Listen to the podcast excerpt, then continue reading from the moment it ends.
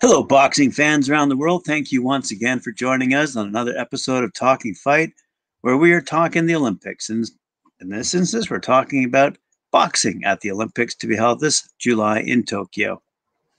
What do you got for us today, Christian? Uh, well, Graham, we actually do have some big news coming out of uh, the IOC in Tokyo today.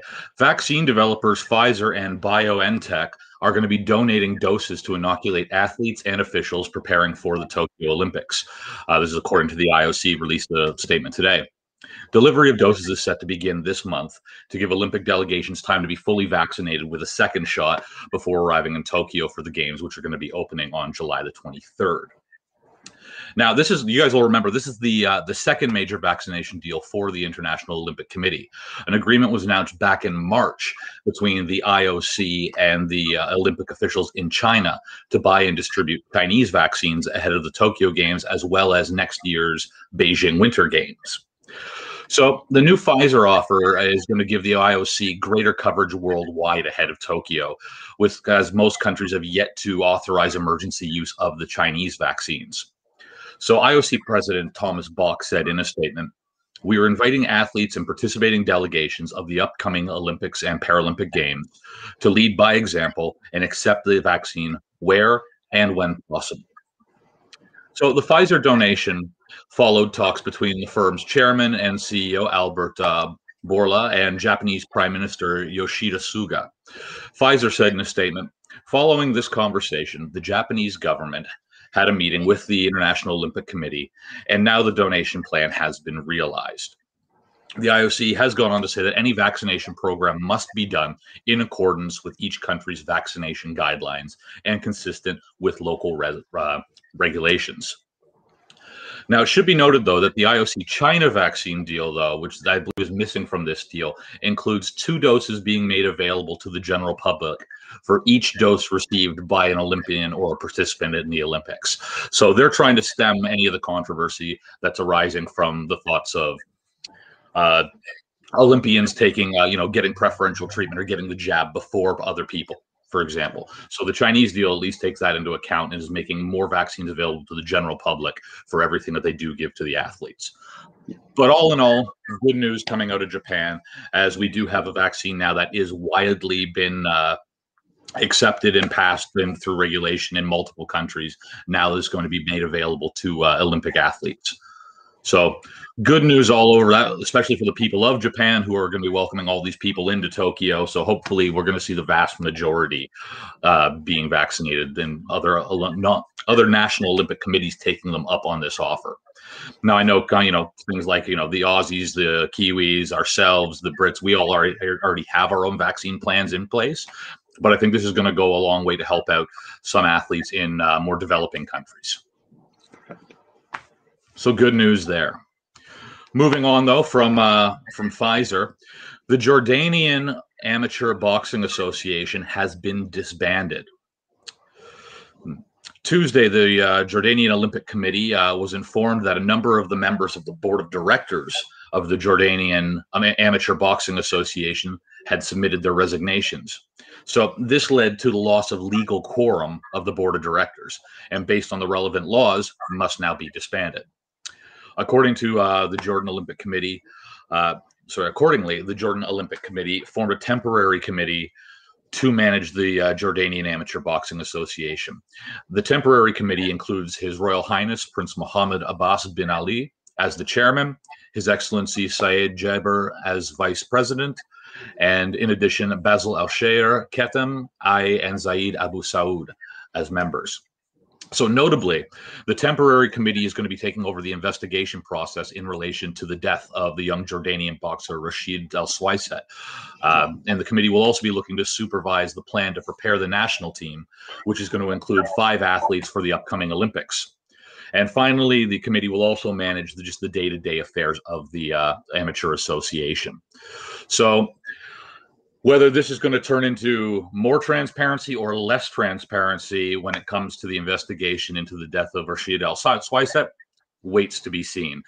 Um, so whether this is them quieting it down and that's why these resignations came about all at once, or whether this are these guys are just stepping down because this had taken place and they're putting in new people to uh, kind of just take tally of what the, what's been going on. I'm not sure yet, but we'll be keeping an eye on this, and if any uh, anything else relevant comes about from it, we'll let you guys know for sure.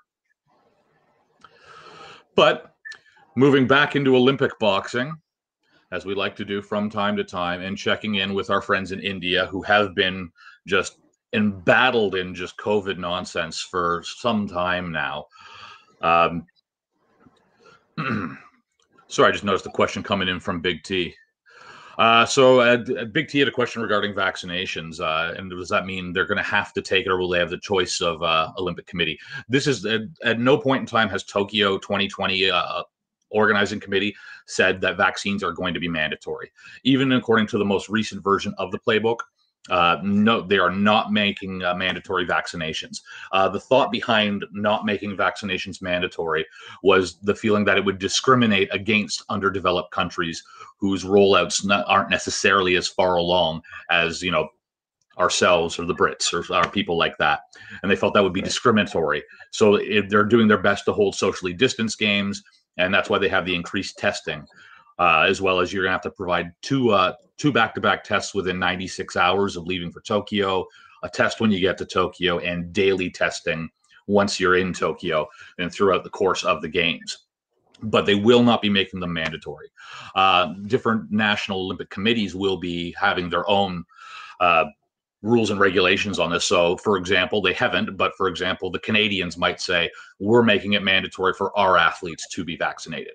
Again, they haven't done that, but a National Olympic Committee might say something along those lines, but nothing actually coming from Tokyo. And as far as I'm aware, there's no uh, there's no preference given to uh, the Chinese vaccines over Pfizer from the Olympic level, at least, or from the International Olympic Committee level. The only place where we see that is in localized rollouts. For example, I don't believe any of the Chinese vaccines have been uh, approved for use in Canada. And the Canadian Olympic Committee has already come out and said that they would not be taking advantage of, of China's offer for vaccines, uh, choosing to opting to uh, do their own rollout. But like I said, back to uh, back to a little bit about boxing and our friends in India who have been having a heck of a time here over the last little while because of COVID. Six time Olympic uh, champion Mary Kom is one of uh, three Tokyo Olympic bound boxers who will now begin training at the Army Sports Institute in Pune in the lead up to the Games. Now, this decision was taken by the Boxing Federation of India after the national camp for women in Delhi had to be disbanded due to COVID 19 cases among boxers as well as the support staff. So, Mary Kom is going to be joined by other Olympic bound boxer Lovlina Borgohain, who is already at the facility. Simranjit Kaur is also bound for Tokyo and will train there as well, but only after completing the COVID 19 post recovery isolation that she's currently in. So, the way they're going to be doing this is the boxers are going to be placed in three separate groups with uh, sort of three separate bubbles with uh, two sparring partners each in, to, in order to ensure that the risk of infection is minimal. Uh, however, uh, Pooja Rani who has also qualified for the games too, is going to continue to be training at her uh, Bellary Inspire Institute of Sports, which is her current base. Uh, Mary Kom also was not going to have the immediate company of her coach and former boxer uh, Choti Lal Dal Yadav, who continues to be held in isolation after testing positive for COVID 19 back in April. Now, Yadav is expected to join the camp after returning a negative test in the next couple of days. Mary Kom told the Press Trust of India just on Wednesday I'm leaving today. I'm looking forward to it. Chote will uh, come in a while, so it'll be fine. I hope to also to be able to get vaccinated during my time there. The training was thrown into haywire after the suspension of the Delhi camp, but hopefully it'll now get back on track. I might even have a chance to train with uh, the male boxers who are there at the Army Sports Institute. I routinely train like this in order to keep in good shape. So the next big assignment for uh, for the Indian team is going to be the Asian Championships, which, as you guys will know, has been shifted from Delhi to Dubai due to COVID nineteen surges in the city. Uh, the turn that tournament is scheduled to get started on May the 21st and run through the 1st of June. Now, Combs says it's a huge competition and one that we desperately need before the Olympics. Training and sparring is one thing, but actual competition is something else. We need to test ourselves in the Asian Championships. Uh, Indian women's boxing high performance director Rafael Bermasca, uh, every time, Bergamasco, Rafael Bergamasco, as well as head coach Muhammad Ali Qamar were among the 21 campers who tested positive for COVID 19 at Indira Gandhi Indoor Stadium back on the 14th of April. Bergamasco and Qamar have since recovered, but will not be joining the camp immediately. Uh, Bergamasco is currently in Italy uh, to attend to a personal engagement, and Ali Qamar is in is completing his post recovery isolation currently at home in Kolkata. Uh, Hemanta Kalita, who is the general secretary for the Boxing Federation of India, said, with the Asian Championships and the Olympic Games approaching, our focus will be to utilize the time that we have in hand and to maximize the training ahead of these two events. Considering the safety of players, coaches, and support staff, we've created a training a training plan for players in separate clusters to minimize the risk involved. These are tough times, but as much as we have to be careful, we also have a job in hand, and we are ensuring that our boxers can get back to camp and start training and start to train and work to get the best results possible. So the Army Sports Institute camp has been approved by the Sports Authority of India to run right through to the end of July. So they're going to be able to stay in camp, in and out of camp through competitions, right up to the Olympic Games themselves. So some good news out of India, at least that. Uh, at least the women's side has been able to get back to boxing and back to training, even if even if it is under a slightly modified uh, regiment. Any news out of uh, the Czech Republic? Uh, no, not today. Not today. But we'll definitely be keeping an eye on that. That starts a little, I believe, a little later in the week. Oh. Yeah. I thought it, I thought it was ongoing right now.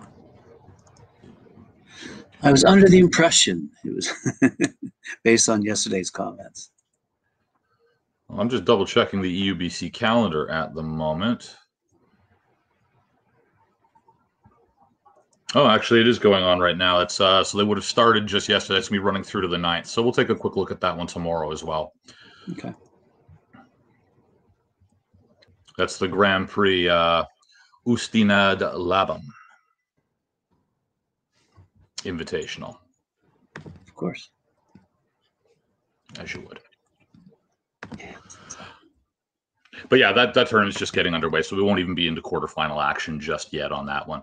But we'll do an update and we'll uh, we'll take a look and see how uh, our our our British friends are, are faring at that tournament over the next couple of days as well. Yeah, I'm pretty sure they're not the only ones there. Well, it depends who you ask. True. Does that wrap us for today? I think that just about does us for today, Graham. Thanks very much, Christian. Appreciate that. Thank you very much. Good viewership, good listenership for tuning in. And uh, we'll see you tomorrow, Christian. I'll be here.